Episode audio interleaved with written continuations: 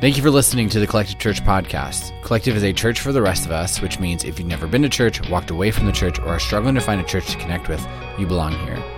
There are so many great things going on at Collective right now, so make sure you are following us on social media at My Collective Church to stay in the loop. Now let's get into Sunday's message.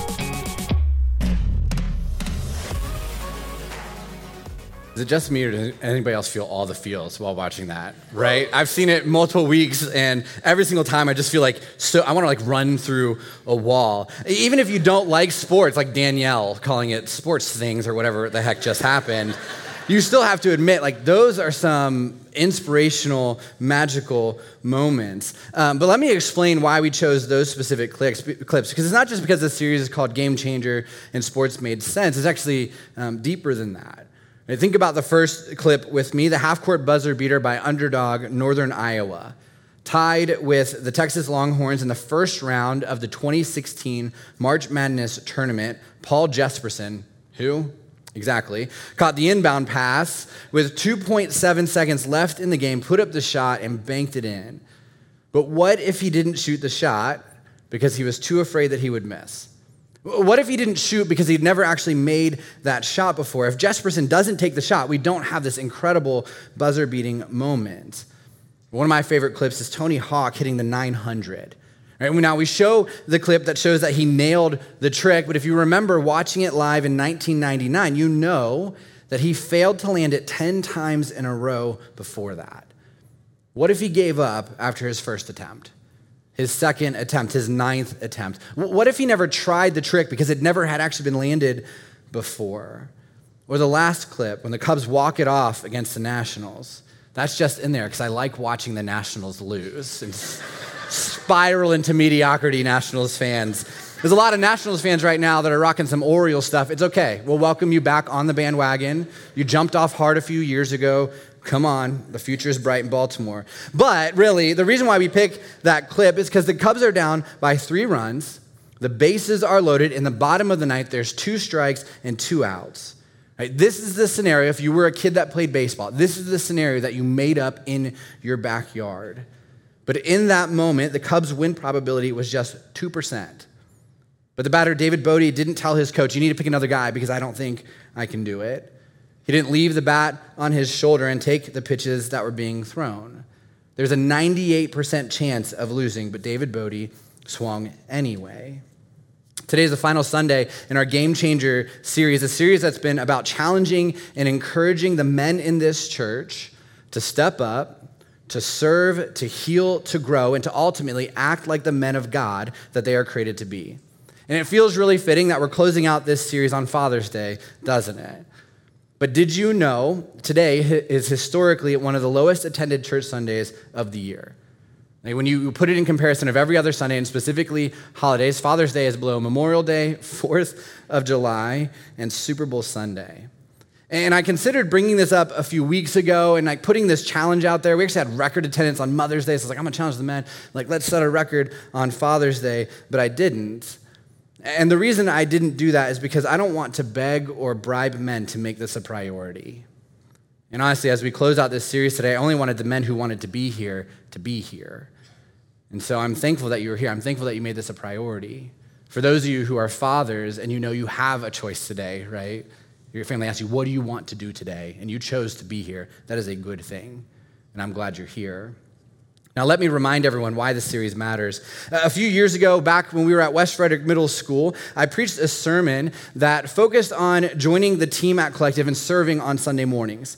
And in that sermon, I specifically challenged our men because statistically, the breakdown in churches is that 60 to 70% of the people who serve on Sunday mornings are women.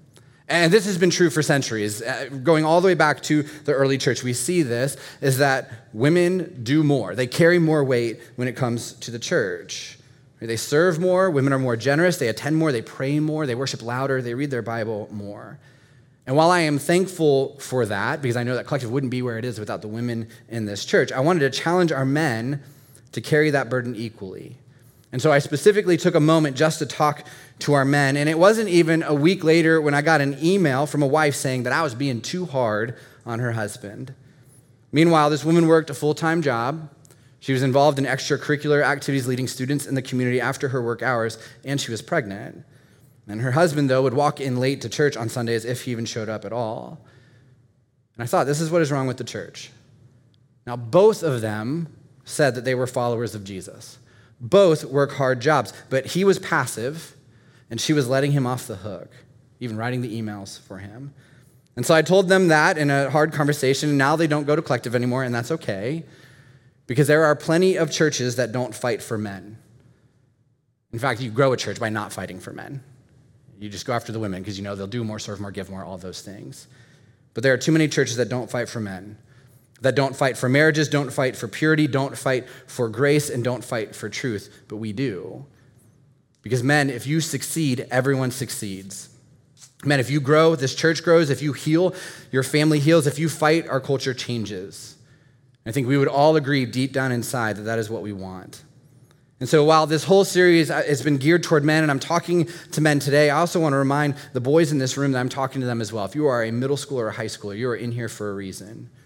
You are here to learn how to grow from a boy into a man of God. But I'm also talking to the moms in this room right now.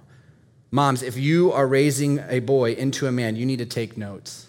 You need to take notes because this is about what God has commanded you to raise your sons into. I'm also talking to the single women and the women who are in dating relationships in this room. This includes middle schoolers and high schoolers who will be in that place at some point after middle school and high school. It's too early to date. Don't do that now. But you are in here for a reason because you are, as you are looking for the kind of man that you maybe one day want to entrust your life to as your husband, this is what you should be looking for. Right? And if he's not that, then just don't date him. If you are currently in a relationship with that type of guy, break up with him. It will sting now, but you will thank me for it later. And even though we're ending this series today, I know that some of you want to keep going. Right? I, I know that there are people in this room that want to keep doing their work, they want to keep digging in. So here's what I want to encourage you to do I want to encourage you to sign up for the retreats I talked about in week one Crucible or Liminal this fall. November 3rd through 5th is the Crucible Men's Retreat. November 17th through 19th is the Women's Liminal Retreat. You can go on coming up, click on it, you can sign up right now. And I highly recommend anyone who wants to work on the things that we've talked about in this series and go deeper into those to go to these retreats. Right? You can sign up right now if you want. There are men that go to this church who have already signed up for the fall. And there are men who have already been, who are going to staff it later so that you are with a community at Collective. But if these things that you are wrestling with, as we end this series today, sit in your soul, sign up for that, and dig deeper. Now, I want to go back to something I talked about in week one. In week one of this series, I shared that men are created to be a king, a lover, a sage, and a warrior. Not parts of these things, not one of these things, but all of these things. And today, what I want to do is I want to break this down even further because being a man of God is a choice. And living as a king and a lover and a sage and a warrior is a choice. And really, we end this series, and there's two choices on the table. You can do the hard work, and you can choose to be who God has called you to be. You can do the hard work of dealing with the wounds from your father, to heal, to set a higher bar, to break the generational pain that's been handed down to you. You can do the hard work of bringing your sin into the light to allow God's truth to convict you and His grace to wash you clean. Or you can stay the same. Really, coming out of this series, these are the two choices that are on the table, and it's up to you. And think about the clips from that video again. The reason why we picked them is because it only takes one swing, one shot, one attempt to change everything. But that is often preceded by a lot of missed shots, a lot of trial and error, a lot of odds stacked against you, a lot of growth. And that's what being a man of God is all about. This series is not about being perfect. That is not a reality that we will ever attain. But this series is about not being too afraid to step up to the plate to get back up when you fail, and to do the hard work. And so, men, here's the first thing to write down today be a king. Be a king. You were created to rule something. Now, that doesn't mean that you have to be in charge, but that also doesn't mean that you lord yourself over others when you are in charge. It just means you have influence and you need to honor that. Genesis 1:27 says this, so God created human beings in his own image, and the image of God he created them, male and female, he created them. One thing that is fundamentally true about every single person here is that they are made in the image of God. God shares his image with you, then he shares his ruling and reigning authority with you, which makes you a royal image bearer of God.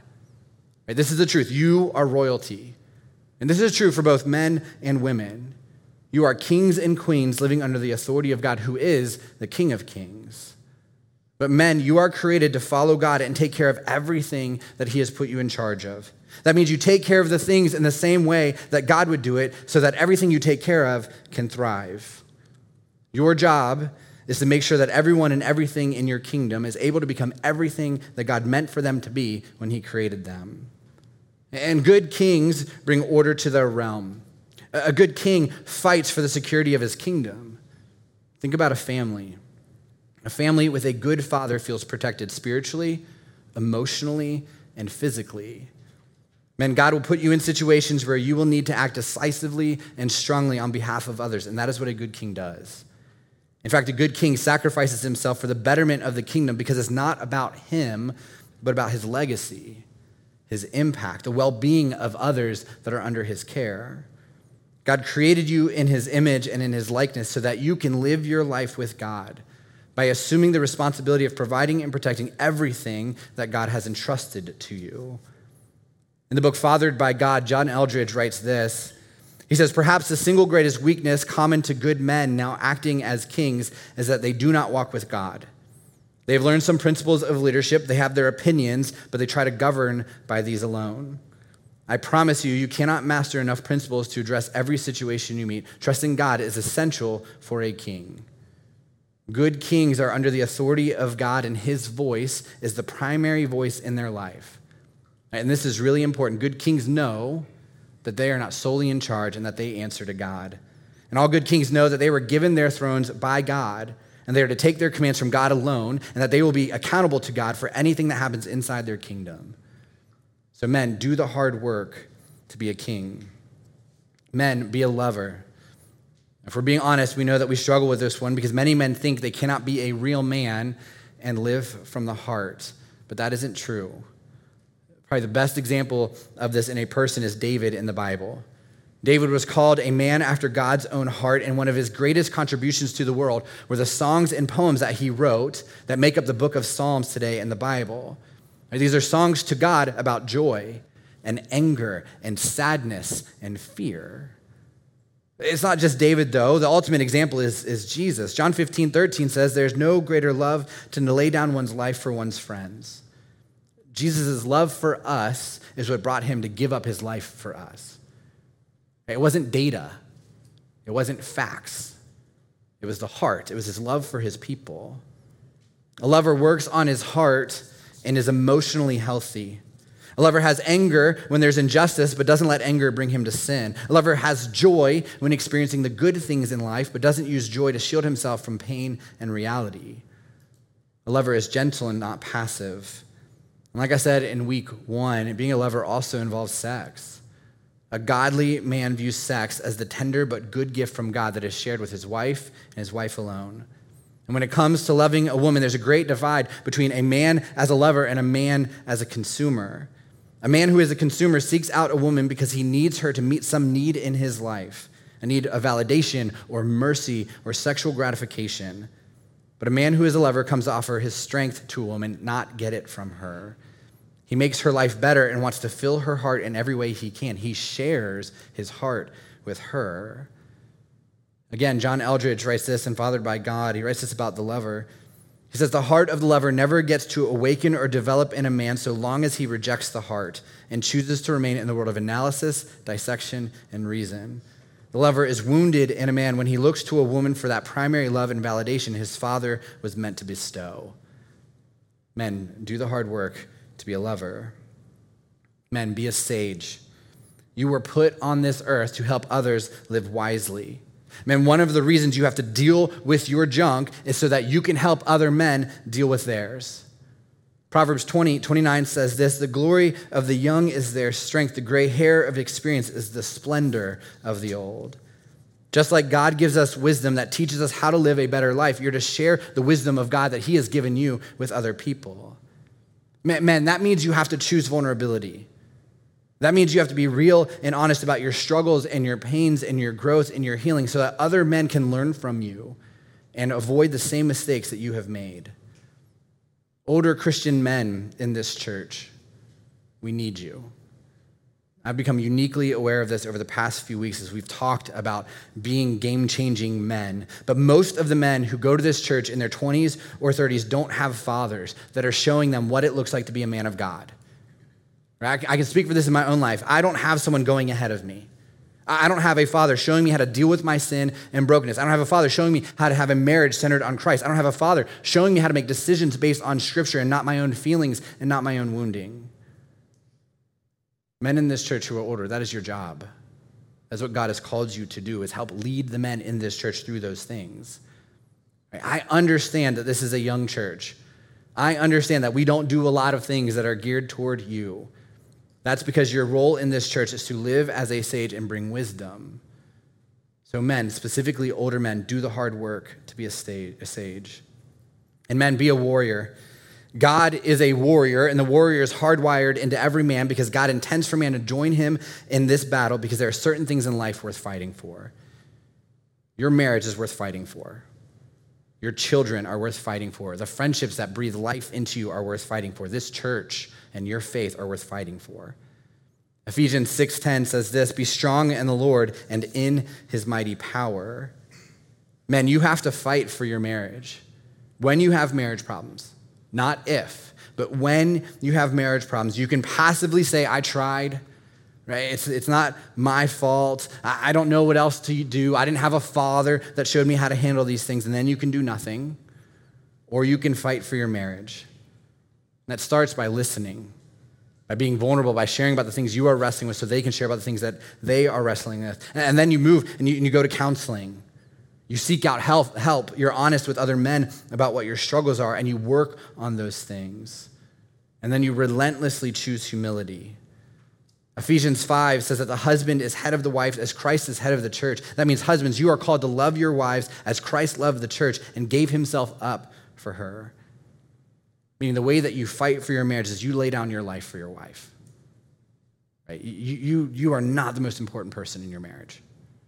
You are the most important person when it comes to laying down your desires and your thoughts and your sins and your baggage so that you can work to have a healthy marriage. That is how you fight for your marriage. Men, fight for your kids' relationships with Jesus. Uh, really, what I'm saying here is you need to fight for their salvation.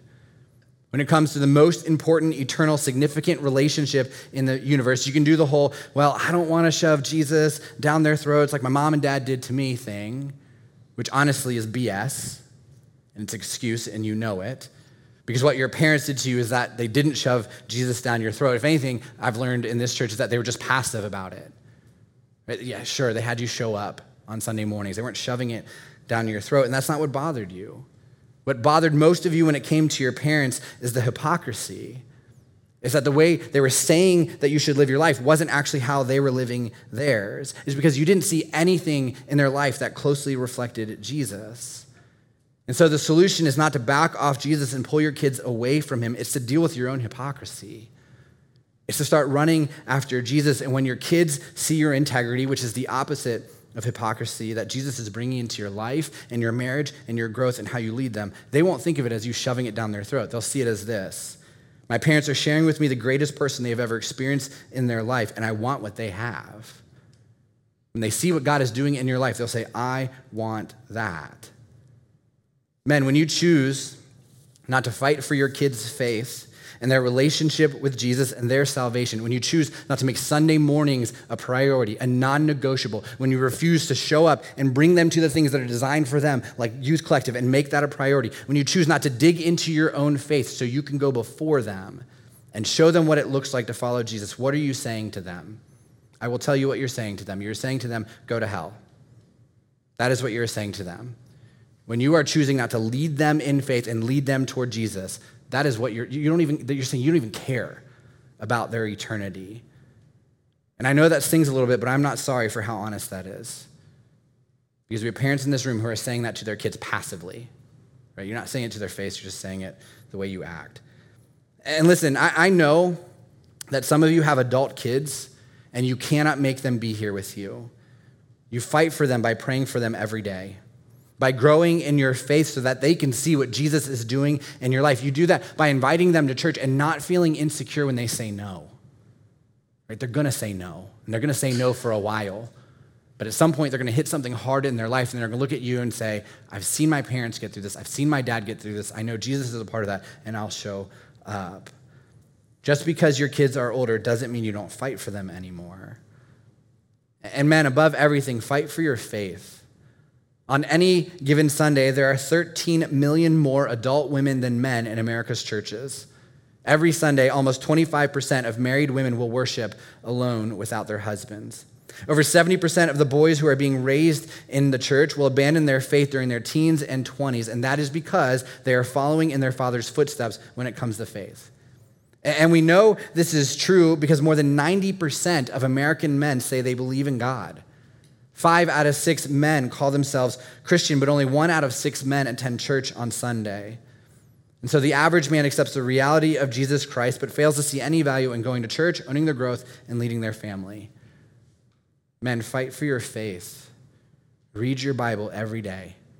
Pray every day. Serve, be generous, get baptized. Fight for the things that matter the most.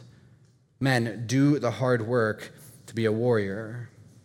Men, you are created to be a king, a lover, a sage, and a warrior, but it takes hard work. It doesn't come easy, but nothing of value comes easy. It takes dealing with the things that are deep down in your soul, the things that you carry. It takes dealing with our sin. It takes the courage to fight, but even more so, the courage to get back up when we fail. So, are you going to do the hard work to live as those men? You know, one of the saddest stories in the Bible comes shortly after God rescues the Israelites out of slavery in Egypt. So, after God rescued them through Moses, they were making their way to a place called the Promised Land, a land that God had set aside for them, right? A land of milk and honey. Like it was supposed to be this life giving, God experiencing place. And on their way to the Promised Land, they saw as God protected them. God protected them against armies and enemies. God provided food and water from the sky. God even made a promise to them to lead them and to never leave them. Ultimately, they saw and felt God's presence every single day. They knew that God loved them. But when God told them that it was time to enter the promised land, the Israelites stood on the brink of this new life with God and they didn't go in. And Moses, who was leading them, was furious. Speaking on behalf of God, he says this to them in Deuteronomy 1, starting in verse 26. He says, But you rebelled against the command of your Lord your God and refused to go in. You complained in your tents and said, The Lord must hate us. That's why he has brought us here from Egypt to hand us over to the Amorites to be slaughtered. You see, in the promised land, there was another group of people, the Amorites, and they were afraid. And in order for them to take the land that God had given to them and promised them, it meant they had to fight. But they were too scared. And so they refused. Verse 28, they said, Where can we go? Our brothers have demoralized us with their report. They tell us the people of, the land are taller and more powerful than we are, and their towns are large, with walls rising high into the sky. We even saw giants there, the descendants of Anak. And somehow the Israelites had got it into their heads that God rescued them from Egypt. He took care of them through the first set of wilderness and then led them to the promised land just to let them die. Moses continues, he says, But I said to you, don't be shocked or afraid of them. The Lord your God is going ahead of you. He will fight for you just as you saw him do in Egypt. And you saw how the Lord your God cared for you all along the way as you traveled through the wilderness, just as a father cares for his child. Now he has brought you to this place. And so Moses reminded them of how good God had been to them, how God had brought him brought them other victories, how he had protected them and went before them. Really, he reminds them that God is with you. He, he loves you. He's not going to let you go into this alone. And then verse 32 says this But even after all he did, all God did, you refused to trust the Lord your God. And so they refused to do what God asked them to do because it was hard, because it was scary, because they didn't think that they would win. And do you know what happened next to the Israelites? They spent the next 40 years wandering without a home in the wilderness because they refused to trust God. They refused to fight. They refused to do the hard work. And what's really funny is in the church, we often cite this story when talking about our own wilderness experiences. Right? When we're going through these hard things and we say, ah, you know, it's just my wilderness season right now. But that, that really isn't the lesson at all because we've forgotten that their 40 years of wandering and the pain that came along with it were avoidable. The reasons the Israelites ended up in the wilderness for 40 years, years was because they would not fight, because they were afraid to fail because they didn't trust God. So, men, do the hard work. In 1914, Ernest Shackleton set out to be the first person ever to cross Antarctica. His team of 27 men left England aboard a ship called the Endurance, knowing that they might die on this adventure. It was a, a one way trip, essentially. Here's the ad that they put into the paper to find his crew. It says this Men wanted for hazardous journey. Small wages, bitter cold, long months of complete darkness, constant danger, safe return doubtful. Honor and recognition in case of success. Legend has it that they couldn't keep up with all the applicants. Man, I feel like this is the mission that God has set before us when it comes to our marriages, our family, our future generations, and in this church. And God is pushing us to be the men that He has created us to be, to be a king, a lover, a sage, and a warrior. But it's hard. This isn't easy. And as we go on this trip, there'll be times that we get hit in the mouth. There'll be times that we fail and we have to get back up. There are times that we'll have to change the way we are living. We'll have to remove parts of our lives that are getting in the way. But we know that if we do these things, if we trust God, it will be a game changer.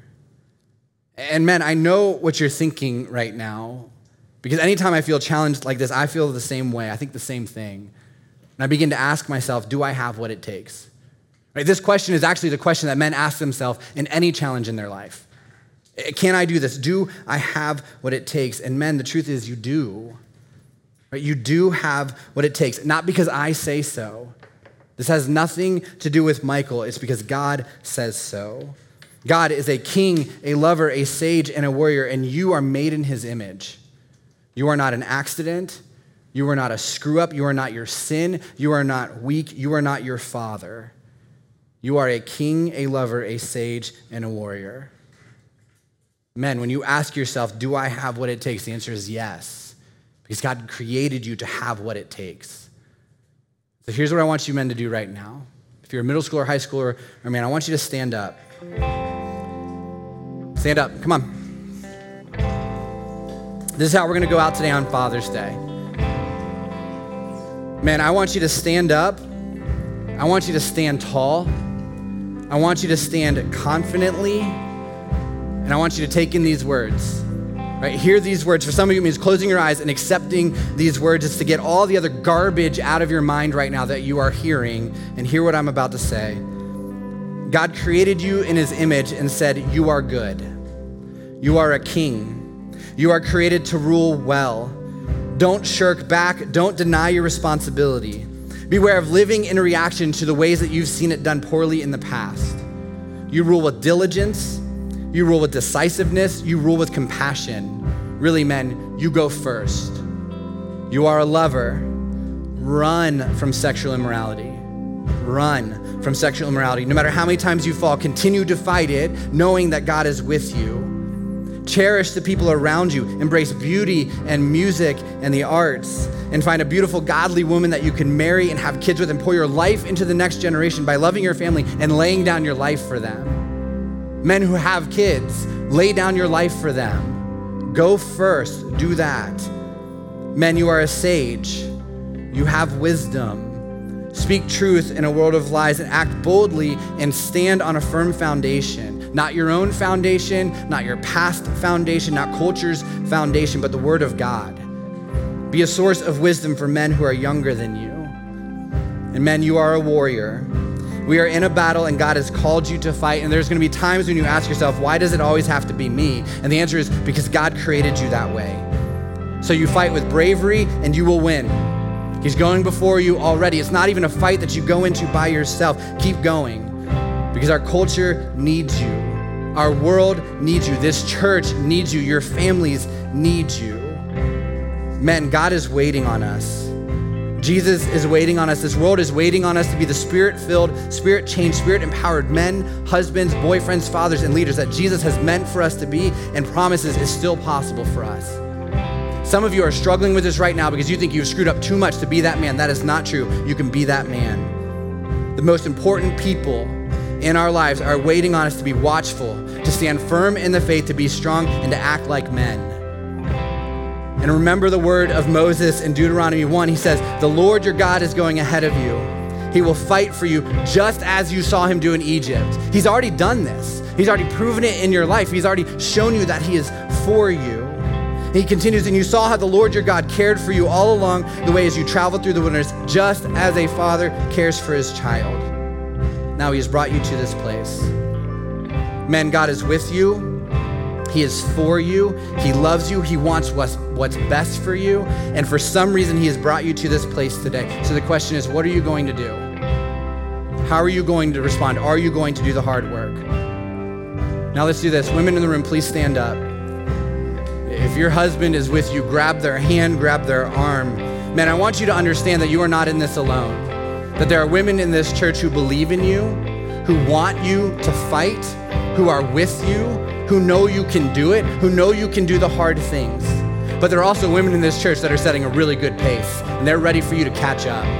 They're ready for you to run at the speed that they're running so that you can lead your family and your life and your kids in this church the right way, the way God has called you to lead. So let's pray together. God, we are so thankful for these men.